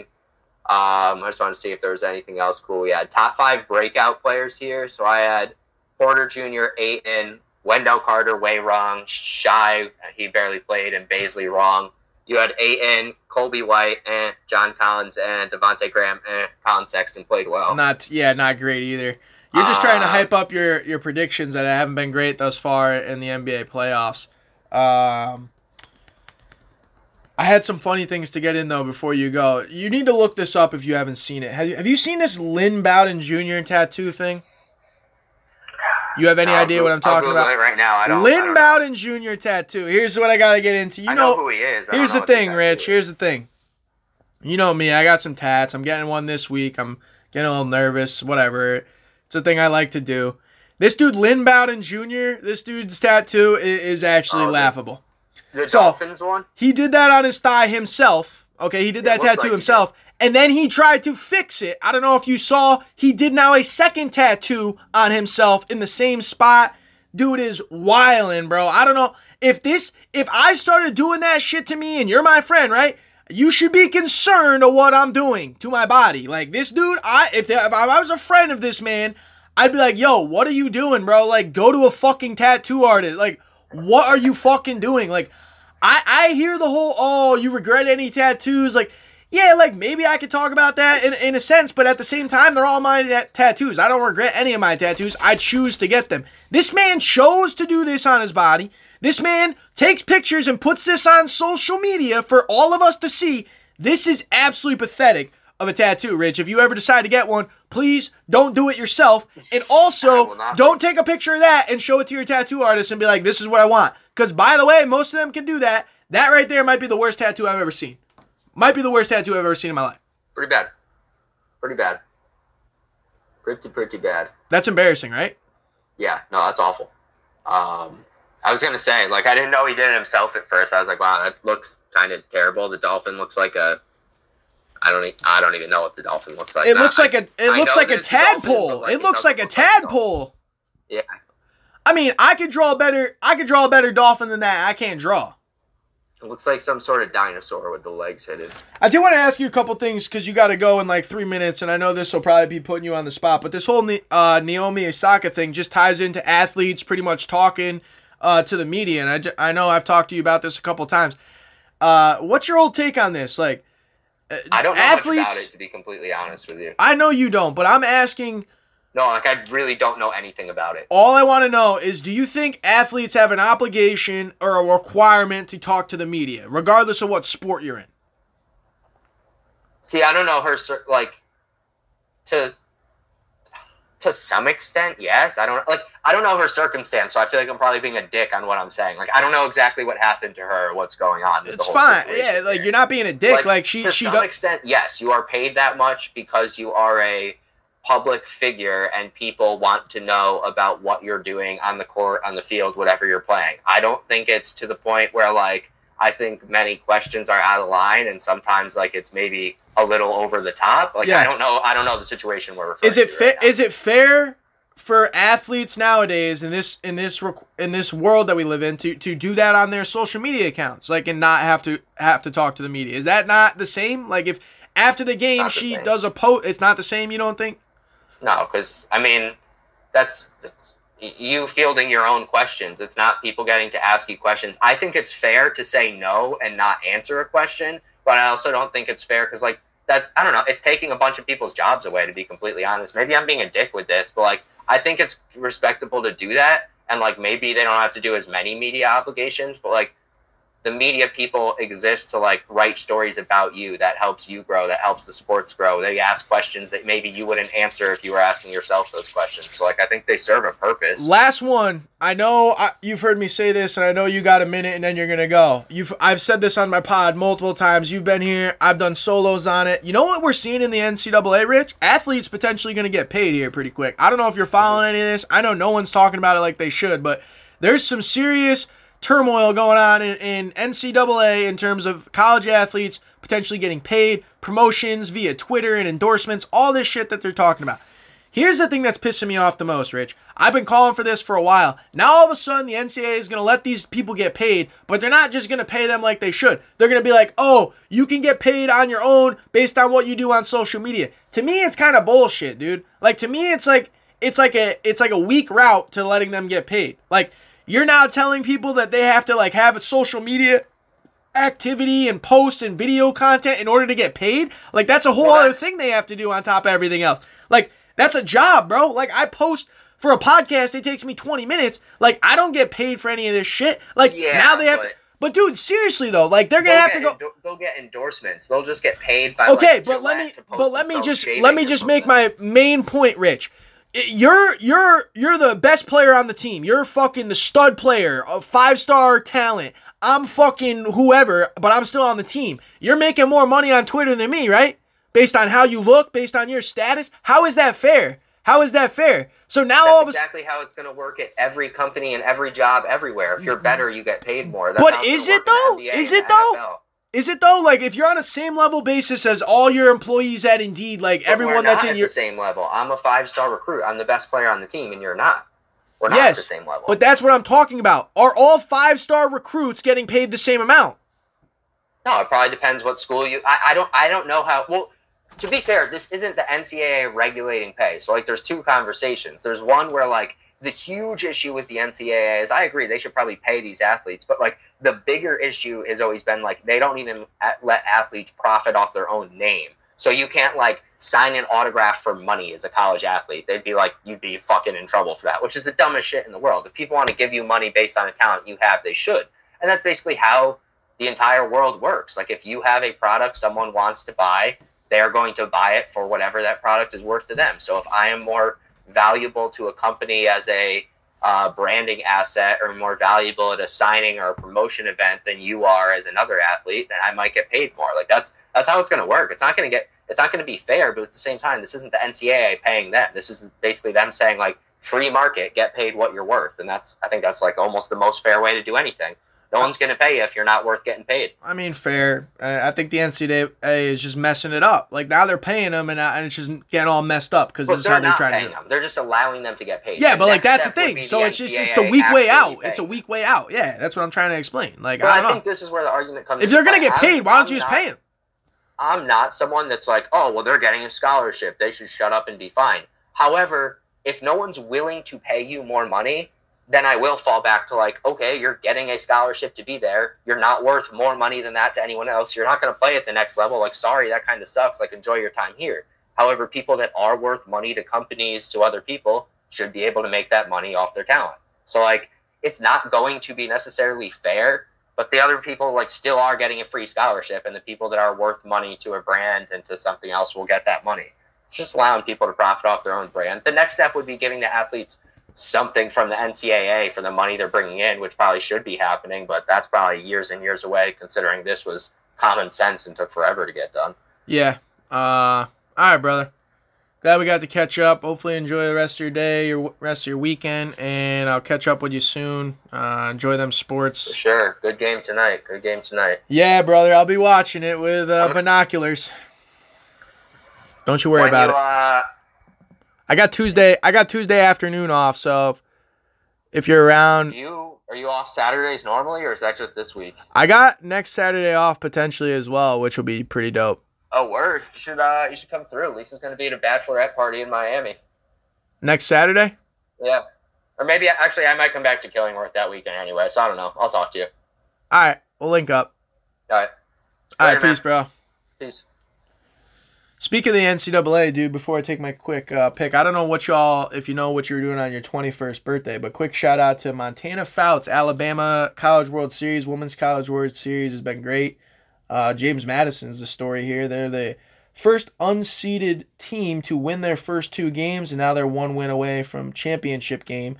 But Montana Fouts last night on her 21st birthday, perfect game, 14 Ks uh, just an incredible performance, and really all the sports, minus the NBA as well, have been fabulous. Uh, college World Series is back. A lot of college sports are back. Lacrosse, college baseball, NHL playoffs into round two after the Canadiens climbed back down 3 1 to advance to the second round versus the Toronto Maple Leafs. Now they're up 2 0 on the Winnipeg Jets with a controversial hit in game one that cause for a lot of shakeup in the NHL, including a suspension. Uh, very tough hit on Jake Evans. Um, a lot of other things to update on the NHL playoffs for the second round, which I'll do after the break. got French Open, good golf, MLB, Jake De- DeGrom, NFL season less than 100 days away. Um, we got a few things to touch on before I head out of here for the day. Be right back to do that solo here on the Seggy Station. Hey, what's going on, everybody? Welcome back. Seg Station is brought to you by Callie's Love. A man's best friend is his dog. Shout the rescue much to many, but a life-saving companion to me. To me, not to promote true home happiness in a household, but a loving companion of a pet. Especially at a time like this, get yourself a little pet friend like mine at your local animal shelter, pound, or nursery. Save their life, and they just might save yours. Now it's time for your Sports Center update. As I just mentioned with Rich, the NCAA is now allowing athletes to profit off of a Twitter deal. The new partnership will allow college athletes to earn money from video content posted on Twitter. As I mentioned, Celtics president Danny Ainge is expected to step down, has stepped down. Coach Brad Stevens is moving up into full time front office role. Head coach now being looked at for the Boston Celtics. Naomi Osaka, number two tennis player in the world, withdrew from the French Open, was fined 15k for skipping a mandatory press conference, and quote will take some time away from the court. Bob Brenly, D-backs broadcaster, voluntarily will take a leave during some training after some Marcus Stroman sensitive comments that I'm gonna wait to touch on with my guy Chew. Helio Castroneves won his fourth Indy 500. It's his first victory since 2009, 11 years between titles, also won 2001, 2002. He is 46 years old. He became the fourth oldest driver to win the event. Jason Kokrak outlasted Jordan Spieth last week at the Charles Schwab Challenge. He's now the third two-time winner on the PGA Tour this season, joining Bryson DeChambeau and Stewart Cink. University of Virginia wins 17-16 over Maryland in the men's lax national title. It's UVA's seventh national championship, which is the third most in D1 history. First back-to-back champions since Duke in 2013-2014. Speaking of Duke, Mike K, obviously, Coach Krzyzewski making news as he announced after this season he will be retiring. 41 years as the coach, five-time national champion, three time gold medalist, 1,170 career wins, which is the most in D1 history. He's one of six coaches with 900 wins. Absolute legend. But I got some smoke on that as well. Dan Mullen lands an extension with the Gators through 2026. Arian says Brady might be, quote, coaching at minicamp. Source says the Bills reconstruct wide receiver Stefon Diggs, converting his more than seven 11.7 million base salary into a signing bonus and roughly saving the team 8 million in salary salary cap space. June 1st was a big date for the NFL. Obviously, we're still waiting to see Julio Jones, Rodgers, some of the offseason moves projected in the NFL. Cam Newton misses practice with a bone bruise after hitting his hand on a helmet. We'll see how long he's able to miss, what this means for Mac Jones. I saw ex NBA guard Gary Payton agrees to a deal to become the head coach at Lincoln University. And Tigers caddy Joey LaCava is again working with Fred Couples at the PGA Tour Champions event. I also saw the fans are heckling DeChambeau this week in Ohio, yelling Brooksy, all this shit. Obviously, the feud continues between the two. Brooks Koepka is not even playing in the event, but with 10 ejections at the tournament. Clearly, something going on between Brooks Koepka, Bryson DeChambeau, and a lot of the fans getting involved in that obviously the fans getting involved in some of the content going on during games and we've talked about that here in the podcast pretty much getting over that at this point but i think you're going to continue to see that with how i've been seeing people acting at some of these games it's just downright pathetic uh, i mentioned the college world series a little bit WNBA season is in full swing. You got a doubleheader today on ESPN2, noon and 3. Uh, they're getting through their season just wanted to touch on this uh, Naomi Osaka thing real quick in a solo burst because I came on my last podcast and I talk about mental health. I talk about seeing the posts from Naomi Osaka and her struggles with mental health. And when an athlete talks about mental health and uses their platform, you know, it depends on how it's handled by not only individuals but the Grand Slam of tennis. Really addressing these concerns about mental health was pretty concerning. Uh, let's just be real. Like they they were trying to disqualify and fine her, and now all of a sudden they pledge with a statement basically saying that um, they're gonna you know try and help and do anything in there for Osaka. And when when you're a professional athlete and you first don't get the sport and then get the sport, I mean, maybe they're able to support you in some way and, and things can get better. But just thinking about that right there puts it into perspective where there's plenty of people that don't get any support. Um, you know, I've I've been grateful to feel like my friends want to join me on my podcast. Certain people listen to my podcast. I've gotten plenty of support, um, but I've lost that sense of hearing that support. Um, so it's this whole confidence thing with me where now I'm just like, well, why do I even want to do this anymore? Even though I started doing this because it made me feel better about where I'm at, even though now where I'm at, I still don't feel great. Um, it's just like this this whole thing where everyone's gonna struggle with it at their own at their own rate, and just seeing how certain people are reacting to somebody just not wanting to talk, uh, not only to the media and it's a requirement for athletes, whatever, because they get paid a certain amount of money, but what, but all about these athletes that you know are struggling with having to talk, whatever it is, because some of these questions they have to answer, let's just be real here, aren't even sports related. And the amount of pressure that puts on an athlete when they're feeling some type of way uh, mentally. And I think people take for granted the fact that people are just always mentally good. Like everyone's just always good, like straight. Like even if they're acting like they're good because they have to, like doesn't mean they're good. Like it's it's a lot of this you don't want to be fake, but at the same time, you don't want everybody to really know what's going on, where you're at. Like you want to like seem pretty normal, right? I've just been finding myself talking about this with with so many people, but at the same time having nobody to talk to it about. So when I'm talking to a random person about it at work or whatever it is, and all things we get into, or a random buddy that I finally talk to, they're probably like, "Dude, what the fuck are you good?" And it's like, yeah, that's the thing, dude. I'm good. Like everything's straight, but at the same time, like not really. Like I'm not getting the type of support that a professional athlete would. And the fact that you can see somebody who makes millions of dollars, number two at their sport, uh, all up there in all time ranks and all these things at such a young age, like all things going for it doesn't mean all things are always good. And people just need to, you know, give her a break and leave her alone. If she needs to take some time and figure herself out, plenty of people need to do that at their own lives at all times. So it doesn't really seem fair to just highlight her as a person now who is skipping these media sessions and doesn't do like I just don't see the type of gripe that this person's getting when no one really knows what's going on with it. Um, can't wait for Chewy to come back. Jacob DeGrom has been pretty dominant. I know Chewy's gonna be better at these stats than me, but I'm gonna try and get these out pretty quick, which is Jacob DeGrom has been flat out unreal. Uh, he's got the third lowest ERA entering June in MLB history. He's currently hitting 450, 9 to 20. He's got only four earned runs and four RBIs currently on the season. His 14.5 K ratio per nine innings and 13.4 pitches per inning are both league leading. this dude is incredible. I saw he had 25 plus pitches over 100 miles an hour, um, which is like some type of record. This dude's just humming it in there.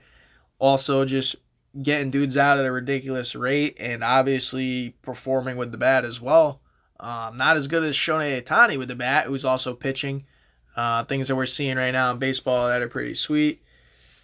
Obviously, baseball and the whole thing with baseball for me is tough. Uh, I'd honestly rather watch, and I have been watching this College World Series softball, uh, college baseball. I'd rather watch that than I would MLB regular season games because to me, you know, MLB playoffs, postseason, all right, maybe I'll tune into that when it matters, when it matters more. Maybe last week, couple last weeks of the season when it matters more, fighting for playoff spots it's just tough for me to stay intrigued in such what is a controversial yet also boring yet also in a way trying to get excitement but also botching a lot of their headlines with quite frankly the way they've handled some of their situations um, it's tough for me to tune into the MLB. I'd rather tune in and see what's going on with James Madison in the College World Series and, and this girl Montana Fouts and what she's doing for Alabama. I'd rather see the eight teams that left remain at college level in men's baseball or watch this lax college lax because all those games are win or go home, double elimination type format, whatever it is, must win situations where that's where you get the most out of sports. Like, what do we want out of sports? Game sevens, right? In the playoffs. Like, we're begging for those because that's when everything on the line. There's no tomorrow, uh, right? The sports that provide so many emotions and all these great pictures right now with fans back in the stands and fans able to enjoy games like Rich was talking about at a bar with some social settings, social gatherings, whatever it is, things that we didn't have for so long. Feels pretty good. Uh, looks a lot different than what we were dealing with, but just seeing some of the people able to do that, uh, you know, it does feel pretty good to have this sense of somewhat normal back. Um, I know it's probably never going to be downright normal again. Everyone's going to be kind of doing their own thing in their own ways with this whole thing. And that's kind of how I thought it was going to turn out. And that's kind of how it's playing out right now. Um, COVID obviously still a thing. I saw just last night as I'm picking up food, there's CDC's talking about how they're deeply concerned, quote, with teen illnesses and all this stuff now, obviously with COVID, which is, let's just be real, still a thing. Uh, wanted to give a quick NHL series update. Uh, as I talked about, a lot of these pictures and scenes and full pack stadiums, not only at NBA arenas, hockey arenas, have been pretty incredible. Uh, obviously, with that atmosphere and emotion of sports, everything on the line, playoffs, uh, it's got that feel of just everyone was waiting to kind of get back out. Now that they're back out, even though you got a lot of people doing a lot of things they shouldn't be doing, uh, most of the time it's been just incredible to see people able to enjoy their team win a game or lose a game. Uh, the emotions that are involved in that, and Trae Young and everybody going at the crowd, shimmying, flexing, whatever it is. That that was just lost with no fans in the stands. It was just them playing with music, which is kind of what they do anyways. Uh, I've been to plenty of NBA games. They got music bumping in that bitch, all kinds of random shit going on. But with the fans there, it's just a different atmosphere, man. Them chanting, them booing, them saying all kinds of crazy shit, which you can say up to a fine line. And there's a lot of shit you can do up to a fine line. Uh, let's just be real, dumping popcorn, throwing water bottles, all the shit that I've been seeing, running on the court. I saw a dude run on the court and jump up and touch the backboard, bro. Get tackled by a security guard. Like, bro, what the fuck are you doing? Like, no shit, you're gonna get in trouble for that. Like, I, just stupid to me. He's banned. He's gonna have charges pursued against him by DC police. Good, man. You want to be made an example of doing some dumb shit? Fine. Clearly, these fans in the stands are impacting the games and impacting what's going on in some of these series. Canadiens, as I mentioned, they came back from down 3 1 on the Toronto Maple Leafs in round one, and now are up 2 0 on the Winnipeg Jets with that big hit penalty suspension that I talked about. Colorado Avalanche lost their first game of the postseason last night, but are still up 2 1 on the Vegas Knights. Uh, they swept in the first series 4 0, up to 1 on the Vegas Knights. Their series will continue, I believe, tomorrow night. You'll have these series continuing tonight. Tampa Bay Lightning are up 2 1 on the Carolina Hurricanes. The Bruins are up 2 1 over the New York Islanders, which is an interesting series where I'm at. Boston, New York.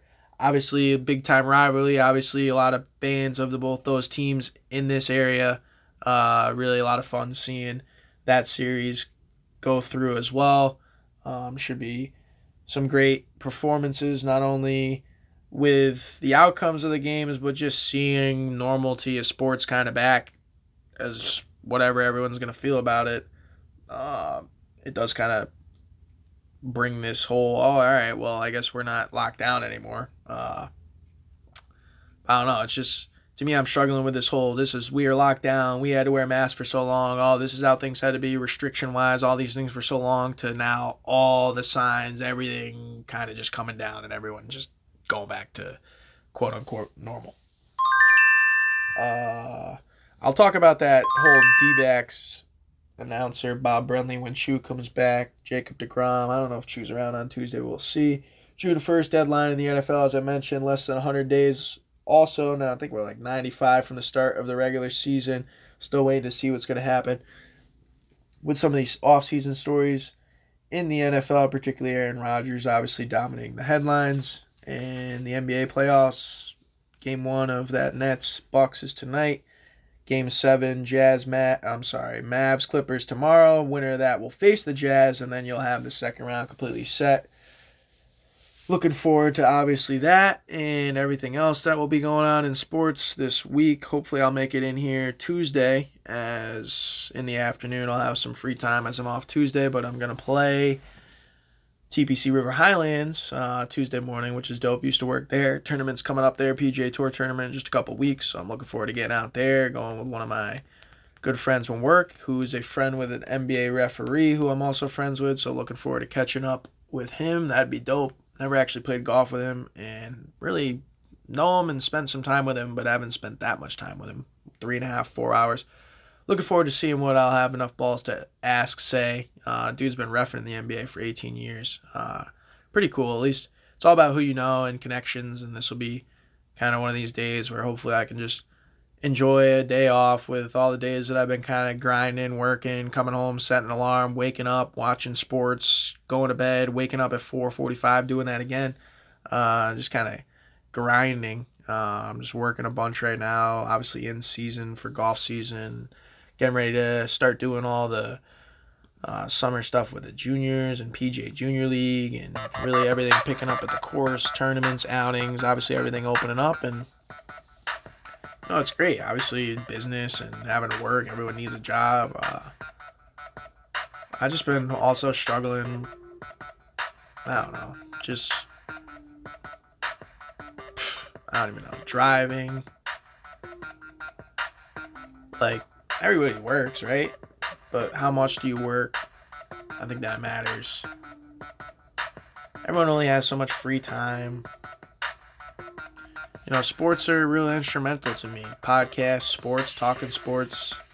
Got to talk to my neighbor on the phone last week who it's been tough not having her around to talk to, not having really anybody to talk to, just missing a bunch of my family and I don't know. Now I'm just doing things like getting tatted up for four hours and like getting kind of nervous about that.